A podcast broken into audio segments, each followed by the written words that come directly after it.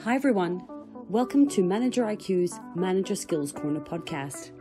Manager IQ's mission is to provide an online space where managers can access all the resources, learnings, and tools to build their manager toolkit, and also to provide you with a community of managers to lean on. This podcast is designed to bring experts in specific areas of management to share their knowledge and experience with the Manager IQ community. We share tips and tricks which you can implement into your management practice. For more information about Manager IQ and our products, check out our website www.manageriq.com. Now, let's check out today's episode. Hi, everyone. Welcome to another episode of the Manager Skills Corner podcast. Today, we are discussing mental health in the workplace with Nick McEwan Hall, CEO and founder of the Mental Health Coach, which he founded in 2020. He did so to provide all types of accredited world class mental health first aid training, including community, workplace, youth and teen programs all across Australia. He's also grown the range of services to include mental health services, coaching, counselling, and workshops. Nick himself has had a range of experiences which helps him support his clients, which include senior leadership positions at organizations such as youth projects, which include managing the rollout of the LGBTQIA plus programs, general manager of the executive coaching education provider, a VET consultant and a DISC facilitator, head of projects and strategy at Education Institute, operations managers at the Second Bite Eastern Food Alliance, event manager, board member at Fitzroy Learning Network, guide dog, puppy Fraser, and Airbnb superhost. And that's just to name a few.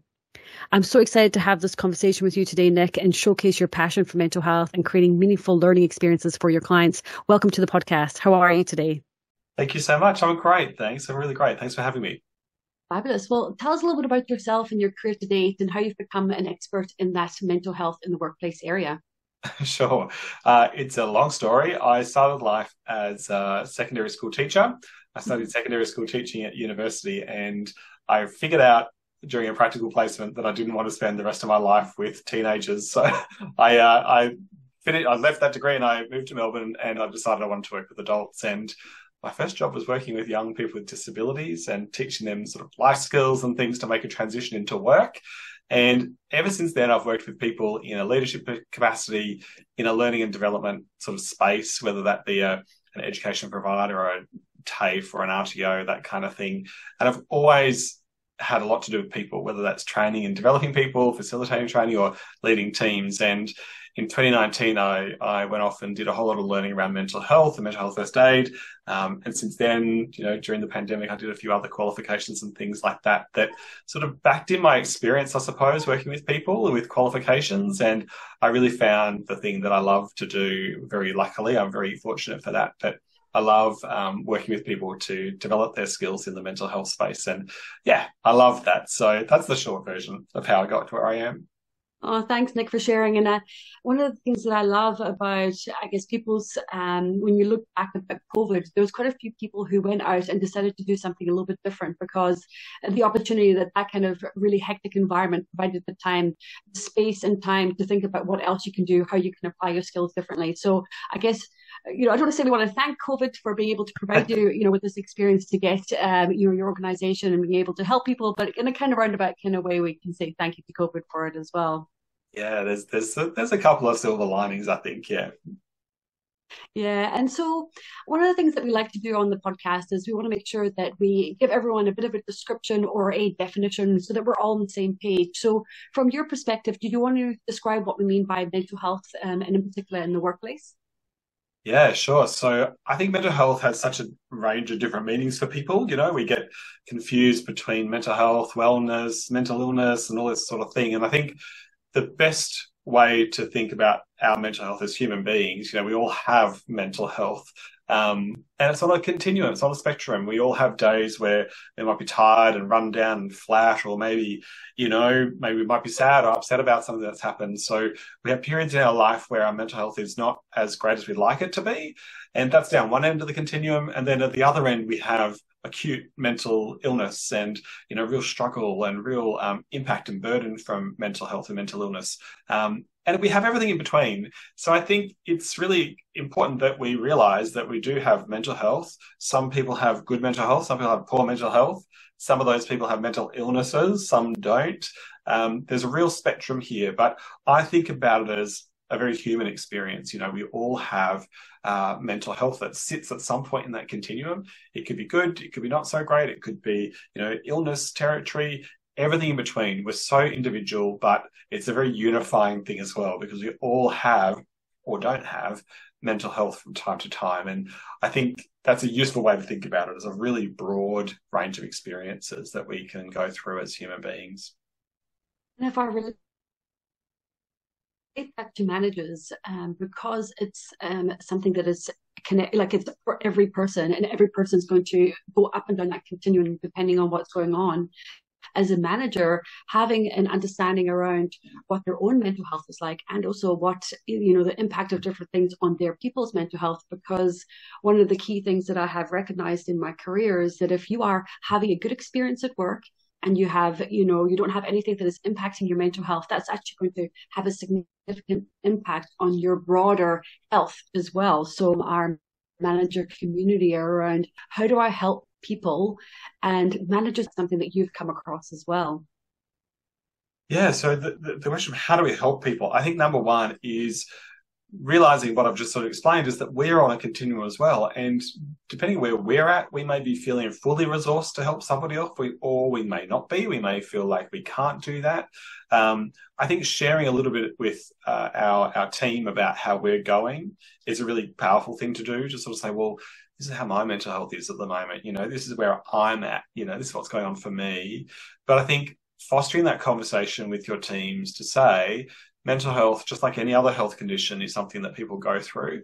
Work can be, as you said, a a um, incredible protective factor for people. It can be a really great thing, but it can also be a place where people get a lot of stress from. And acknowledging that, talking about that, I think is the first step because without acknowledging or accepting that work can play a role in our health and well-being, including our mental health, then even having those conversations with people is really hard. So I'm always about starting with a broad conversation with our teams that just acknowledges that we all experience this stuff and that's okay.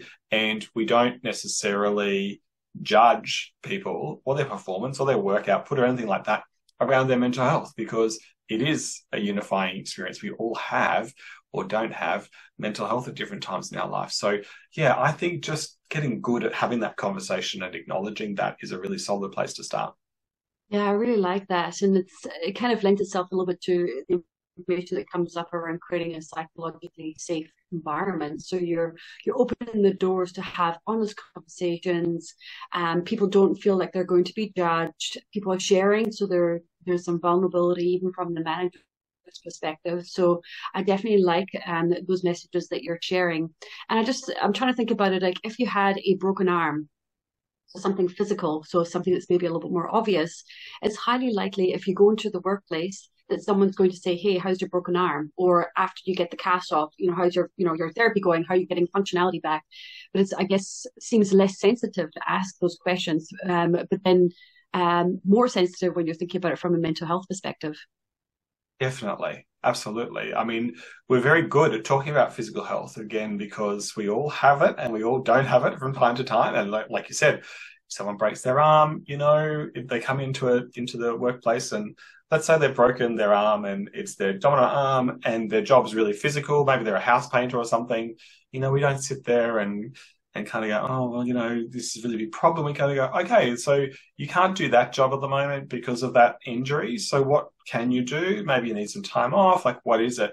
But with mental health stuff, I think we do get in the way of ourselves a little bit because we worry about are we going to be saying the right thing? Are we going to be minding our own business? Is it, some people will say, is it all legal for me to ask about that? You know, these sorts of things. But in actual fact, they're just health conditions impacting the person in the workplace. And I guess too, we have to realize and, and accept that people don't talk about their mental health with us, not because they don't want to, but because they we live in a world in a society that's not quite up to speed yet with this stuff, and that that society unfortunately still says to people, "This is too hard. We don't want to we don't want to hear about it. It's too tricky. I'm not sure how to handle it." And so people don't volunteer this information to us because of the fear of how we're going to respond. But you're absolutely right. We would not have that same hesitation generally speaking, with a physical health issue. And comparing physical and mental health, I think, is a really useful way to think about mental health, actually, because they're both health conditions. They both can have a burden on people. And if we don't think about them equally, we're kind of doing one of those people a disservice, the person with the mental health stuff rather than the physical health stuff, I think. And that's probably not a place we want to be in when we're in a leadership capacity. You know, we don't want to be treating people differently based on their experiences, really. That's not what we want to do, I don't think. But yeah, there's a whole world out there messaging us all the time about what we should do and what we can do and what we shouldn't do. And it's not always right. It's not always right. Mm, yeah. And it's quite interesting. I'm casting my mind back. I was in a situation um, in one of the and um, had said, you know, actually they're sick, they're suffering quite significantly from depression, and it was, you know, it was the person who was the highest energy, um, super positive, and you know, all these kind of big, I guess, personality you know, and just such a happy kind of guy, and um, was quite surprised that, that yeah. this had happened. And then, you know, how did we not know about it before? And and all these different things because now obviously it's getting quite significant. Um, and then, you know, obviously we, I was very fortunate. I was part of a large organization. We we're able to provide support and put our arms around him and and make sure that he felt supported. But that initial shock of finding out that that's happened to someone that you know within your team and then trying to figure out oh okay what do i need to do and just coming back to the whole physical health thing i wonder if i'd substituted depression for broke my broke my arm uh head injury whatever it was you know what what i would have been thinking i certainly wouldn't have been as scared slash shocked i think um. So yeah, so it's just such an interesting way of thinking about it. How can you substitute the words, you know, the the the thing that they're talking about, something physical, and would you think about it differently? Yeah, and, and I mean, people do mask and sort of suppress their physical health stuff at work too. So there might be someone in your team, you might be listening to this now, and, and there might be someone in your team that's going through a significant physical health issue, but they haven't disclosed it to you for whatever reason. And it's probably because they might be worried about how you might take that, what you might think of them. So this stuff's happening with physical health already. Uh, all, absolutely it is. And people get used to masking it and pushing it down and not letting it be seen. Um, and I think it's unfortunate because when people do, um, when they do feel comfortable to share, and this is not a criticism of, of, them at all, I get why they don't, but when they do share, in my experience, organizations and leaders really want to help their people. And when you when you are able to create an environment in your team where someone can put their hand up and say i'm going through this issue whatever it is whether it's physical health mental health something else um, and i need a bit of x y or z is that possible? Most leaders that i know would be like thank you so much for telling me that. Yeah what, what can i do? How can i help you? But we're not quite there yet as a I guess as a society, you know, that, that people feel that comfortable. I think it's changing, but I think we've got some work to do in that space. And I think leaders absolutely can play a really pivotal role in changing that. Um, I think we're in a really great position to be able to sort of start to change some of that stuff. Yeah. Mm. Yeah, excellent. So let's have a, a bit of a sense check around um, why do we think having good mental health is important in the workplace? Well, I guess um, one of the things we talk about a lot when we um, when we train this stuff is we talk about burden and burden can come from anything that we're going through. And if we think about it in the context of health, if we have a physical health issue, it's going to cause some burden. So if I'm a house painter with a broken arm, I'm burdened by that broken arm. You know, it might impact my ability to work. It might have impact my ability to perform as well as I'd like to or as well as I need to. And we can express the same level of burden to different mental health conditions. So at the end of the day, if someone's burdened by something, they're almost by definition not going to be able to show up as well as if they were not burdened by that thing. And this applies just as much to mental health as it does physical health. So I think when we when we think about someone in our team experiencing mental health stuff, mental health problems, you know, however we describe that or however we label that, in order to allow them to contribute at their peak and to be able to um, give as much as they want to, they really need good, strong supports from us that support them to be able to manage their own mental health, just as we would offer someone to manage their own physical health. And I think the the the COVID example that comes to mind, um, having talked about COVID just before, is you know at the moment, if someone gets COVID, you know, we call the office, we say, I've got COVID, I need to work from home and I can still be productive, I can still work, I just need to be at home. And workplaces go, oh, that's fine, you know, no problem, that's all right, take time if you need it, but that's fine. So we're supporting that person's health status, we're allowing them to be in control of what they do and don't do, you know, we, we give them choice and, and options and agency and we allow them to work from home and they can contribute just as well, probably, as they would if they were in the office. So the question again is well, if someone is experiencing mental health stuff, how are we enabling them to contribute as much as they can, as much as they'd like to, as much as we want them to, rather than getting in the way. So if we don't think about mental health, we don't think about how we're going to support our team, then I think our productivity, you know, our team's productivity, the way they feel connected to our team and to our businesses, all of that starts to deteriorate. And we want the kind of total opposite of that as leaders and as businesses, really. So I think it comes down to, you know, the impact that the health status is having on the person and what that impact looks like in our team or in our um, in our roles or in our businesses. That's how I think about it anyway.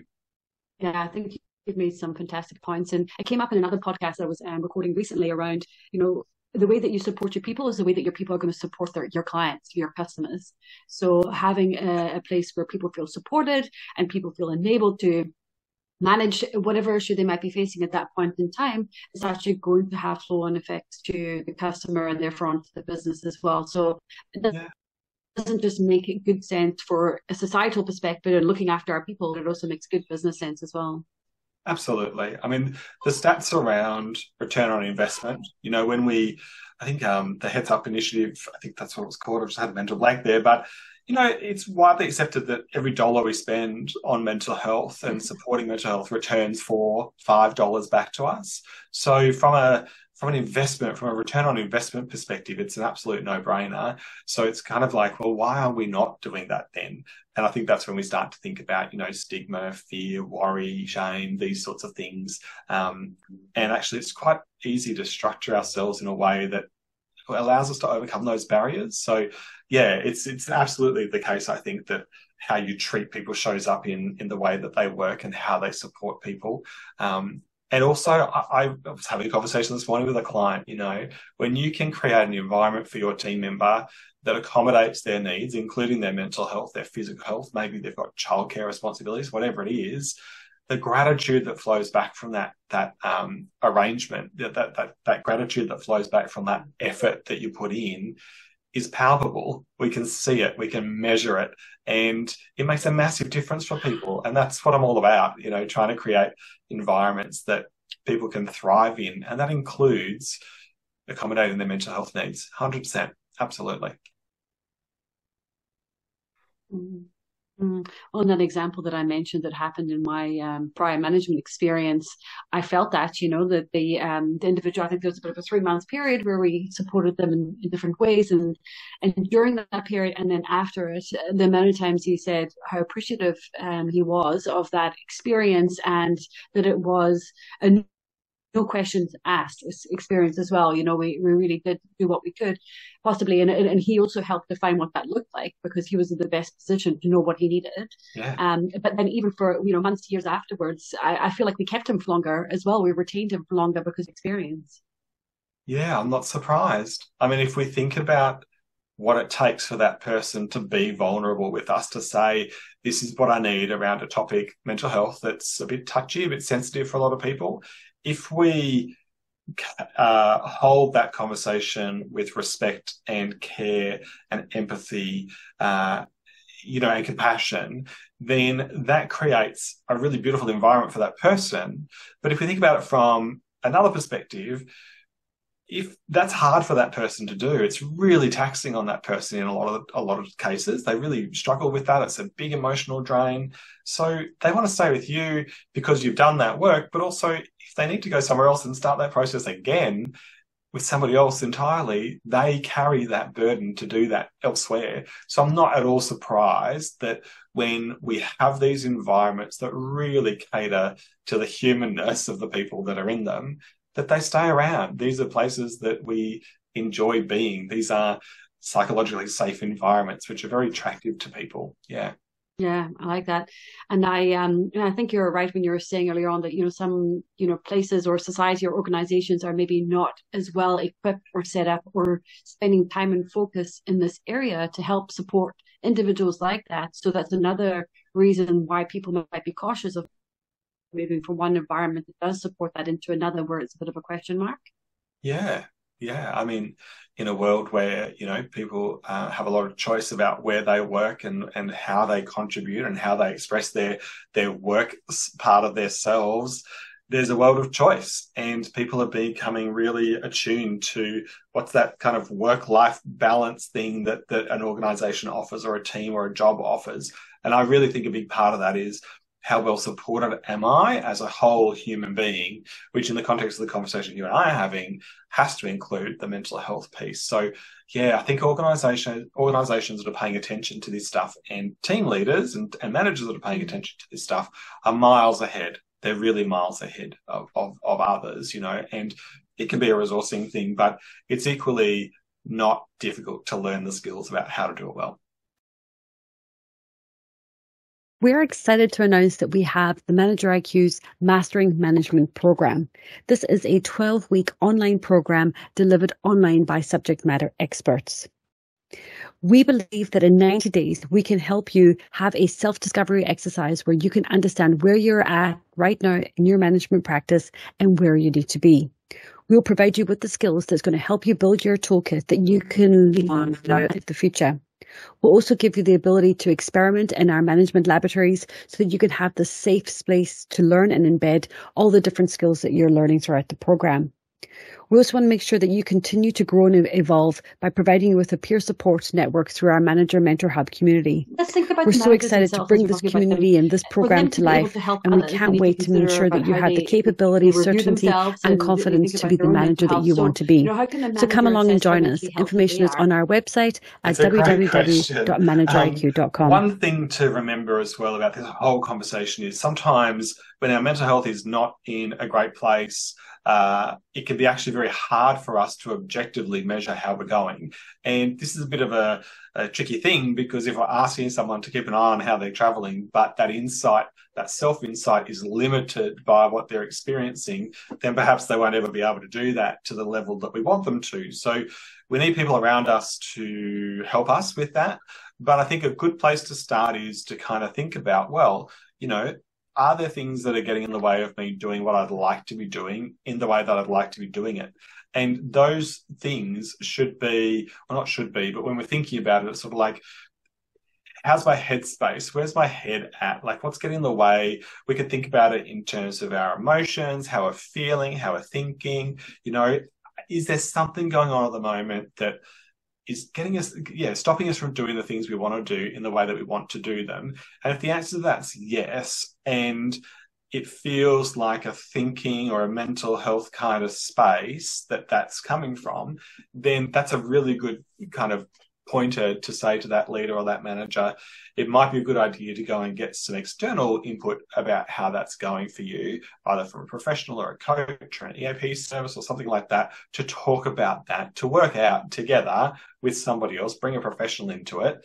With somebody else, is this a mental health thing or is it something else that's going on? And either way, you can benefit a lot by getting that support anyway. So whether it is a mental health thing or whether it's not, um, it might be an external environment thing. It could be anything really, but getting help for that sort of space you're in is a really great thing to do. So you kind of can't go wrong with getting external views on it. But I think that's the, the place to start from. It's like, well, am I able to do the things I want to be doing in the way that I'd like to be doing them? Or am I not able to do things the way that I used to be able to do things? You know, has something changed?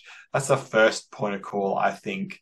And then getting a trusted person involved in that thinking, if you feel comfortable to do that, is a really good place to start from in terms of getting a, a, handle on where things are at for yourself.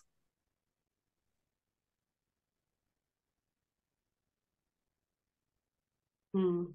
Yeah, I did a video on blind spots, and it kind of makes me think of that a little bit. You know, like you may be so so much in the hustle of management and the, the different pressures that come at you all the time that you don't necessarily notice that you're starting to your mental health is starting to deteriorate until it might be kind of quite you know far down that continuum. So, um, I like the idea of you know, asking people and or people coming up to you. I guess if you created that environment where people feel safe to say, you know, how are you going? Or I guess the Are You Okay campaign is such a powerful thing is around people asking you that question because there's been some sort of trigger for them in the way that you're behaving or way you're performing. Absolutely. And you know what else I'm thinking about? I'm thinking about, you know, leaders and managers who are really people focused. Um, if you're anything like me, listener, I really do focus on other people a lot because I like to nurture and support people.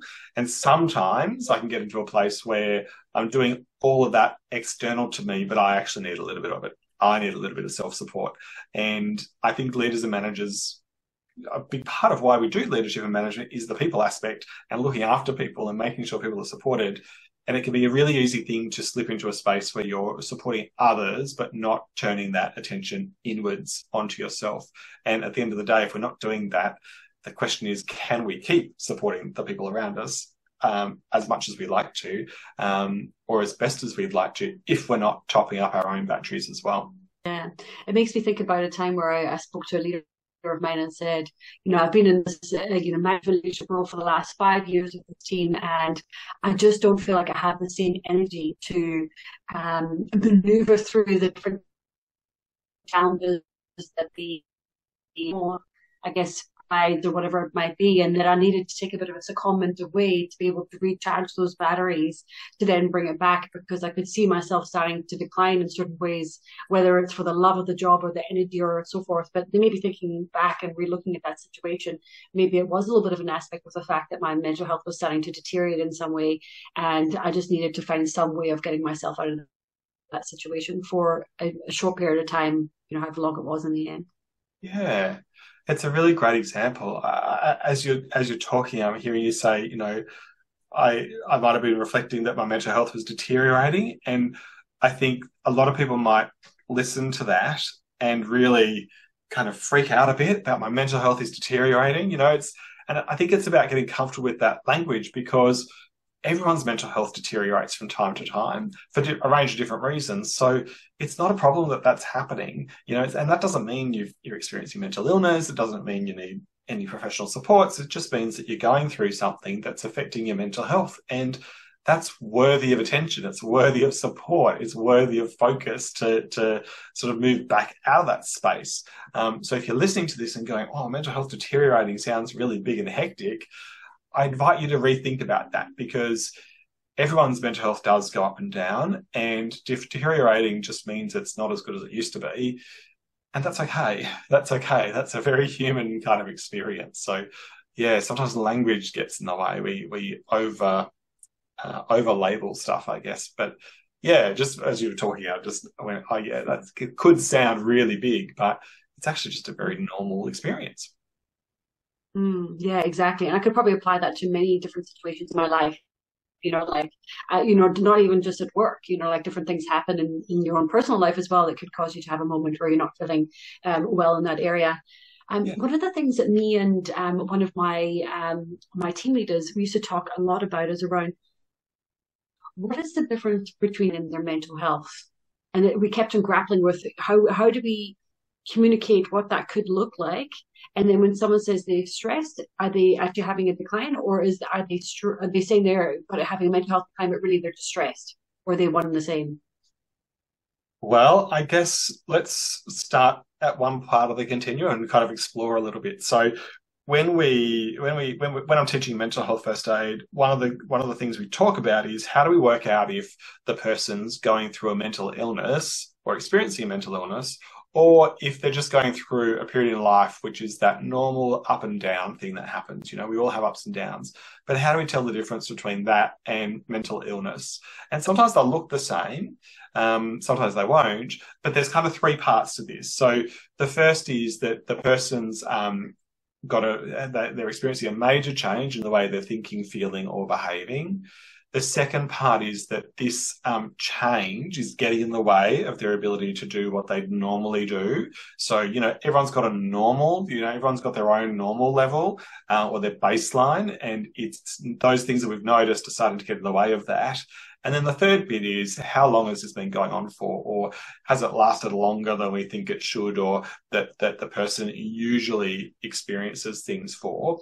And if we tick those three boxes, this is not to say ding, ding, ding, this person has mental illness. It's giving us a bit of a shape of how much of an issue is this? Um, how significant is, is it? What's the burden? So that's the first bit about how do you work out is this just life stuff or is it mental illness? And kind of second to that, regardless of any of that, um, I think talking um, about mental health in the in the context of just that middle piece about am I able to do the things I want to do um, the way that I used to do them even? Is that happening or isn't it? And the the extent to which that is or isn't happening might give us a bit of a sense of well where on the continuum are we? You know is this just i've had two days of no you know no sleep and i'm really tired because i've been working on a deadline and today i'm a bit grumpy because i haven't slept? Or is this something else? You know what is it? But it requires us to zoom out a little bit i think and think about what's going on for the person what's going on for ourselves holistically before we can work out is this illness or is it something else? Is it just life stuff fully recognizing that no matter where on that sort of continual spectrum we land, we can get supports for ourselves, but we can also be supportive of the people around us. Um, just because they're one end of the continuum or the other doesn't mean we can't support them. It's more often than not a question of how will we support this person? What will we do and how will we do it rather than do we need to, will we do anything? I don't think it's an either or. I think it's a, it's a question of what can we do? How can we help this person? And that's going to depend on what they're going through. Yeah, thank you so much for that. I think that alone is going to be very helpful for a lot of managers out there around how they might deal with the scenario because I suspect that it, it does come up a lot. Um, even just from my experience, it came up for us a lot. Um, you spoke a little bit about some of the things that was going on for people um, within um, your team that might signal that they might be experiencing some sort of you know mental health challenge. Is there any other, I guess, things that you would want managers to look out for that would help them, I guess, recognize that? Yeah, I think in the context of work, uh, the other one to think about is sort of attendance and leave pattern. So sometimes people will elect not to come to work and they won't disclose why they're not coming to work. You know, they'll say, I need a sick day or something like this, and they'll take sick leave, which might be out of pattern or out of character perhaps or maybe they're using more of that than than they usually do so i think these are sort of some markers we can look at that we could also observe that as one of the three things I mentioned. You know, that's a major change in behavior, right? It's something new that's happening that hasn't happened in the past, for example. That might be a sign, but by itself, it's not enough for us to work out what's going on for that person. We need to check with them. Um, so I think attendance, that kind of stuff, participation, you know, when they're here, when they're at work, are they participating? Are they contributing the same way as they always have? Or is that different? You know, we're not always looking for these sort of what I call classic signs of mental health problems or mental illnesses. Sometimes it's just behaviors that are just different to how they normally are. And this can be our, our, our early invitation to check in with that person and see how they're going. So I think besides the behavior change, it's things like leave, contribution, those sorts of things. Sometimes leaders will just say, Oh, I've just got a gut feeling something's not quite right. You know, I just don't know what it is, but I've just got a feeling. And again, I think that's an invitation or an encouragement anyway to check in with our people and say, I've noticed a few things, you know, this is what I've noticed. How are you traveling? Are you okay? Can I support you in any way? So yeah, I don't think there's one or two specific things. It's really just a, a collection of how different is this person at the moment to what I normally experience them as. And when I when I you know investigate that, does that give me concern around a mental health thing, or is there something else I can point to that's that's the thing that's driving what I'm observing. So, I'll give you a very quick example. Um, I worked with someone, and their their one of their parents passed away, and as you'd expect, they were coming to work. They took some time off, um, but they came to work, and for a good couple of weeks, they were sad. They were flat. They weren't as um, productive as they normally would be. but we understood why. You know, we understood why they're going through grief, they're grieving, and we gave them space, we gave them support, but we understood where that change was coming from. And in that case, we're not necessarily well, we're concerned about their mental health. Of course we are, but we're not sort of looking at that behavior and going, that's coming from mental health stuff. It's coming from a life experience, which has an attachment to it of a mental health impact. So as soon as we understand it, that helps to give us context about what we need to do for that person, you know. But again, we're talking about something that, you know, grief that's culturally accepted, you know, everyone understands how that works. No one would say, I'll stop being sad. You know, you've been sad for two weeks, you know, stop being sad. We would never dream of doing that to that person. But if they're experiencing mental health stuff, maybe we would. Yeah, maybe we would. And I think one of the words that I'm going to pick out there is context, you know, and it's about how managers can have good relationships with their people so that they actually do have that context. Yeah that they can apply the behaviors that they're seeing or they're experiencing and so forth with a change in behavior. So context seems to be a big thing. How well are you getting to know your people? How vulnerable are you being with them so that they feel safe to be able to be vulnerable with you? All comes into play around how you're able to then assess if there's something maybe a bit more going on for them.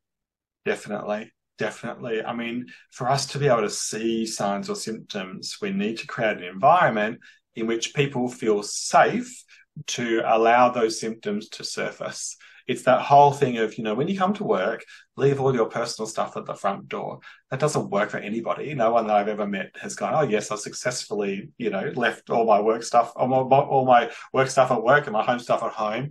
That's not how we work. So, you know, it's, it's a constant thing that we have to kind of maintain and nurture. And I think too, if we want people to be vulnerable like that, it's consistent constant small action that demonstrates your commitment to well-being and commitment to mental health support that you're going to rely on when you want to have the conversation with someone. When something's really going on and you want to have that chat with them you need to have built that context that safety net of rapport and connection and support well before you need it. You know you want that net to be building up underneath you for days, weeks, months before you need to fall into it, you know, and that takes effort. It takes um, consistent, conscious effort to build, and it's really important.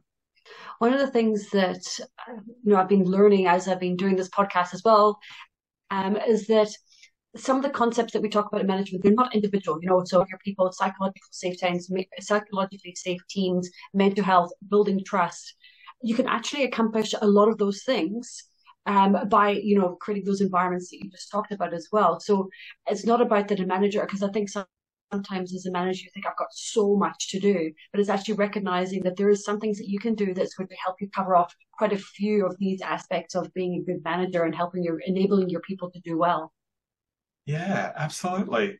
I, the thing that as you're as you're talking, the thing that's going through my head is if we want our team to do something, if we want our, and whether that's a task or an output or, you know, mental health support, whatever it is, you know, understanding, then we should give them the tools and get out of the way. you know, give them the tools and get out of the way, let them do it, you know, but that requires us to sit in a place where they know that we've got their back, and we trust them. And that's transformative. You know, when you can get to that sort of space, that's transformative. And that doesn't, that takes skill, but it doesn't necessarily take a lot of effort from a manager, if that makes sense. So it's a practice, it's a skill that you can develop. But yeah, absolutely. Give people the create an environment in which people can thrive and, and flourish and then let them enjoy it. You know, that's that's kind of what goes through my head. I know that sounds simple, but I actually think a lot of things that we think about with mental health stuff are simple. You know, we just need to sort of get out of our, out of our own way sometimes too. Mm. Yeah. So you're talking about creating, you know, like this environment, but what are some of the other ways that businesses can help their people be more mentally well? Oh, look, I think I think if you're if you're in a business that wants to support people's well-being, you need to tell them. You need to actually show them, tell them that you that you want to do that, and then back that up with action. So a lot of business, I mean, I work with all sorts of organizations, large and small. Large organizations, people often think, oh, large organizations will have all the things, you know, all the tools and everything. And some of them don't, you know, some of them don't have um, everything worked out, you know, the way that we think they will. And some small organizations are absolutely nailing it. So I think if we want to if we want to create environments in which people can thrive from a mental health perspective, I think we need to teach people about this stuff. People need to understand how it works, and they need to understand how they can actually support each other. And businesses and and organisations and leadership within businesses and organisations, of course, are really key in enabling that to happen, you know, putting that into place, enabling that to happen and creating those layers of support. So having learning, having employee assistance programs, having supports in place, having great um, appropriate leave policies, things like this can really signal to people that you care about their mental health and well-being. Um, and it's going to be very unique to each organization too. So it's hard to sort of say, do, you know, these three things, but I think if you got the basics right, the, the foundations right, then you're in a really great place to sort of leap off there and bounce up and, and you know, have um, a really great environment that does support people's well-being. It's going to be very individual, but yeah, they're the basics, I think. And, and talking about the you are really thinking about their well-being um, and all aspects of well-being is a really important part. And one of the things that we were doing for in my last team was around we set up a well-being committee. So we said okay who wants to be part of this as well if you have a passion around it and we can think about how we look at that. And then we also had um, i think it was two well-being days was it two well-being days a quarter or something like that they could just take off for any reason no questions asked you know whatever it might be.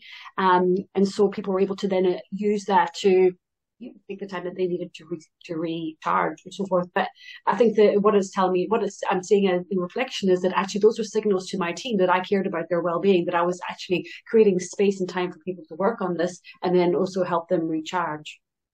Definitely Yep, absolutely. And you know, our, your listeners might be listening to that and going, "Well, my organisation doesn't have two flexible days a quarter. We don't have that, you know, so I can't offer that." And my challenge or my invitation to the leader listening is to say, "Well, what can you do within the within the confines of your role and your organisation? What can you do that might deliver a similar outcome?" And a really classic example of why people don't get support for their mental health stuff is time. They'll say, I don't have time to, to, to get that support. I know where I could go. I know where, you know, who I want to talk to. I just do not have the time. And for a lot of people, that's very valid. They don't have the time. You know, they might have really busy work lives and family lives and time is precious. But if you as a manager can say to your person, well, I hear what you're saying is the barrier is time. What if you left work an hour early one day a fortnight. Would that be helpful? And that's probably something that a, that a manager listening can do for their people that actually fundamentally will change the experience for that person. So don't don't always hear like what these organizations have got and go, well, we don't have that. Um, instead, look for what do I have? What can I do? What's practical? What's within the realms of my role and responsibility? What can I do? that might seem small to us, but big to the person. And there's usually something. There's usually something. Yeah. And also ask your people, I guess, you know, get that exam, you know, those thoughts around what that could look like. And I guess continue to evolve because your people will change as you have new people join your team because they're probably in the best position to know what would be the most useful for them. Yeah, I'm always saying to people in, in the courses I run, you know, we are the experts on ourselves. So that means our team members are the experts on themselves. You know, so asking someone that question you just posed about what do you need? What can I offer you? They will often know the answer to that question, but they're experiencing a barrier of some kind, which they need your help with to overcome. So we don't have to know the, the answer of, you know, what does each person in my team need? all we need to do is kind of get you know, again, get out of the way, say to that person, I'm happy to support you. Tell me what you need and I'll tell you if I can do it for you. You know, they will have ideas. They'll have, um, they'll have thought about it. And if they haven't, then we can offer some ideas as well. So, you know, some, you know, a couple of hours off here or there or something like that. But people, we are the experts on ourselves. No one is a better expert on what we need than, than us most of the time. So just asking them is a great great thing. Wonderful idea. Yeah, great. We're excited to announce that Manager IQ is now created a new manager community called the Manager Mentor Hub. This is a place where managers can come to master their craft, get access to a supportive community, and share their knowledge and experience. When you join this community, you will have the ability to undertake a management self review, set your goals, get access to monthly masterclasses where the topics are based off the community goals, requests, and other general community chatter. There is a weekly live office hours to ask and workshop any of your management questions that you might have. And of course, there's also the community itself where you can ask each other questions and get support from each other. So why don't you come along and check us out? More information can be seen at www.manageriq.com. See you there. And I guess if you're a manager and you are, you know, having an individual who is experiencing some challenges, you know, what are some of the things, I guess we could ask the person what they need. Is there any other things that a manager can do that can, you know, assist them when they're in there? I guess maybe if we think about it in the acute stage, something is happening for them right now that might be quite significant. Yeah. So a good way to sort of anchor our thinking is to think about if this was a, a similarly impactful physical health issue, how would I be handling this and what conversation would I be having? Because at the end of the day, physical issue, mental health issue, they're both health problems. And we would probably have the framework for that conversation in the physical space. So let's use that. So that's a really good starting point is to kind of go, okay, if this was happening here, let me, let me give you an example. So one of the activities we do in mental health first aid is to rank the burden of illnesses. And it might surprise you and your listeners to know that moderate depression, moderate to sort of severe depression, has the same impact, same measurable impact of burden as someone who's experiencing disseminated breast cancer. So if if someone came to our workplace and said, I've been diagnosed with oh, wow. disseminated breast cancer, what would you what would your response be? And if your response is not identical um, in terms of effort and compassion and allowance and and kind of making allowances. As the person who's experiencing depression we have to stop and go what's happening there? Because they're both experiencing the same level of burden but their experience of that burden is going to be fundamentally different if we treat them differently.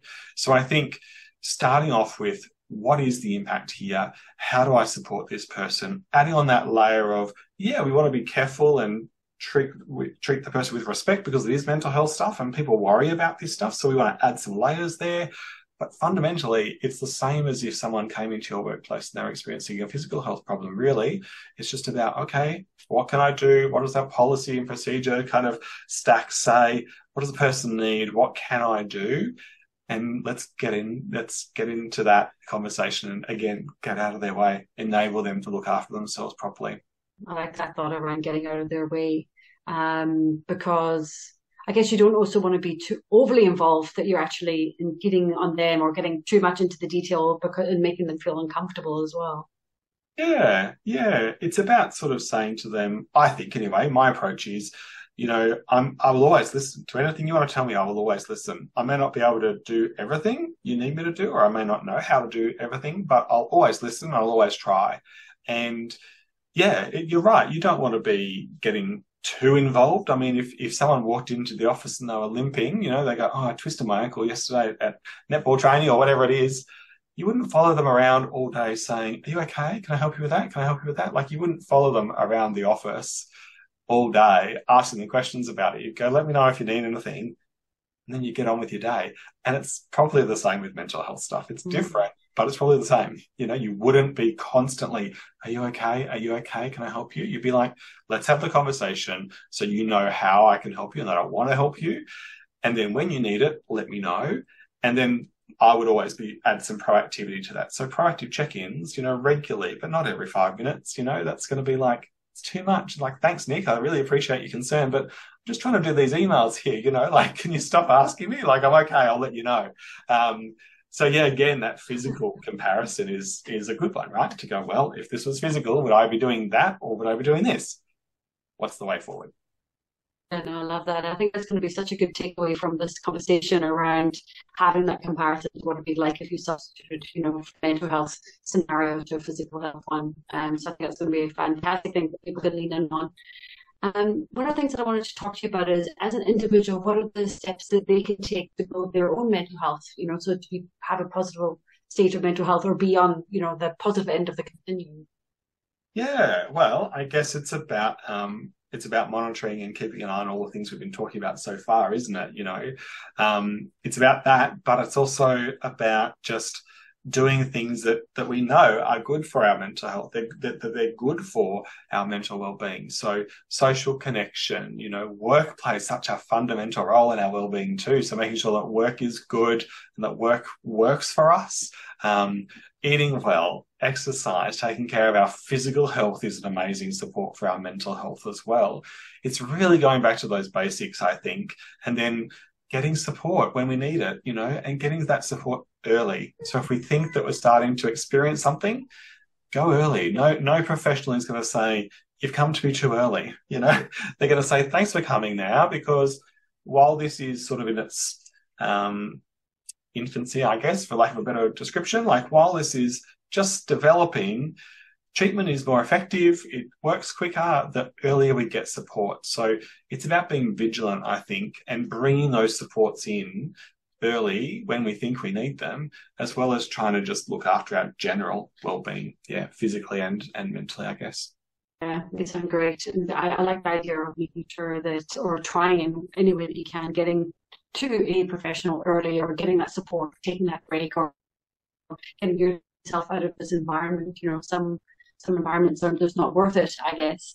Um, so yes, I do, I do like that because I have heard a lot in the past around the fact that if you can get in early, you're in a much better position to overcome what you're facing in a, in a, in a less time consuming and probably a lot more work way or less work way. Yeah, yeah, it's true. Yeah. And for managers who are uh, listening to this, are there any kind of barriers or challenges that are worth mentioning? And if they are, you know, is, is there ways for managers to overcome them when they're dealing with mental health concerns in their team? Yeah. Well, I think there's probably um, the barriers that people experience are as unique as the people themselves, I suppose. Um, common ones, the common barriers I think happen in workplaces are around time, cost, and also around um, sort of openness, you know, so the barriers of, of openness to how, how, how confident and comfortable do people feel talking about this stuff. But I think time's a big one. Cost is a big one for people as well, particularly at the moment. You know, mental health supports can be expensive. So supporting people with access to free services, whether that's helplines or perhaps you have an EAP service. So really reminding people that the EAP is there for them to access for free usually. Um, you know, just kind of going back again, going back to those basics of overcoming those those barriers. But it's about money, you know, time, and kind of the ability to talk about. I think these are the classic ones. And there might be some organizational policy and procedure stuff that might get in the way. But if you're a leader and a manager and you're supporting someone with mental health stuff and it starts to feel significant, it starts to feel um, bigger than you can manage by yourself. I'm always encouraging leaders that I work with to loop in, you know, someone else into that conversation. That might be a HR or a people and culture kind of role in the business, or maybe your leader, your manager as well. Just say, hey, I'm dealing with this situation with with this team member. I may or may not need your support right now, but you know, just letting you know because those roles in our businesses are there to support the humans in our businesses. So looping them in early is a great way to kind of um, overcome those barriers too, because they're going to have ideas. They're going to know what their policies policy framework is. They're going to know um, supports, and probably they've probably dealt with a similar situation in the same organisation before. So you're bringing that support into supporting your person. And again, we're going early. We're bringing it in early. Mm, that's fantastic. And, and one of the things I wanted to make sure that we touched on before we headed off is that you've mentioned uh, mental health first aid training a couple of times. So for those, you know, what is it? You know, how do people access it? Yeah. So mental health first aid is a wonderful program. Um, I love delivering it. It's um, yeah, it's pretty special to me basically it's like physical first aid for mental health problems, not physical health problems. And it's teaching people the basics of how mental health works. You know, how do we discern between mental health and mental illness? You know, how do we navigate all of that stuff? What the real reality of that um, of mental health and mental illness is in Australia. We look at the common mental illnesses that people experience in Australia too. So, depending on the course you do, we look at anxiety, depression, substance use problems, psychosis, a range of things. We look at um, crisis situations as well. So, we teach about how to support people who are in a mental health crisis. And we teach you, importantly, we teach you a model for how to have a conversation with someone when you're worried about their mental health or where you want to have a mental health chat with someone. We actually teach you an evidence-based model that's that's um, that helps us to structure that conversation in a way that's um, supportive, warm, non-judgmental, but deeply based in evidence-based practice. So we know it's good. We know that this is um, best practice out of data, out of research, but also from lived experience. So it's a very practical toolkit. Um, and I think for leaders and managers, anyone in the workplace, it's an essential people skill, 100%. I actually think of it more as a people skill than a than a kind of mental like a first aid skill. I think it's actually a people skill because people are going through mental stuff all the time, whether we know it or not. So yeah, it's a wonderful program. Um, it's a really easy program. It can be done face to face, online, anywhere in the country. So yeah, it's it's yeah. I, I could talk about it all day. I won't, but I could. Yeah, thank you so much, Nick. And I think one of the things as well is it's not going to help you, it's not only going to help you prepare for the conversations in the workplace, it can actually also help you prepare for those conversations in your personal life as well, because it's a, it's a skill that can be across your whole life. It's not necessarily just a, a workplace skill, which I think is another fantastic thing.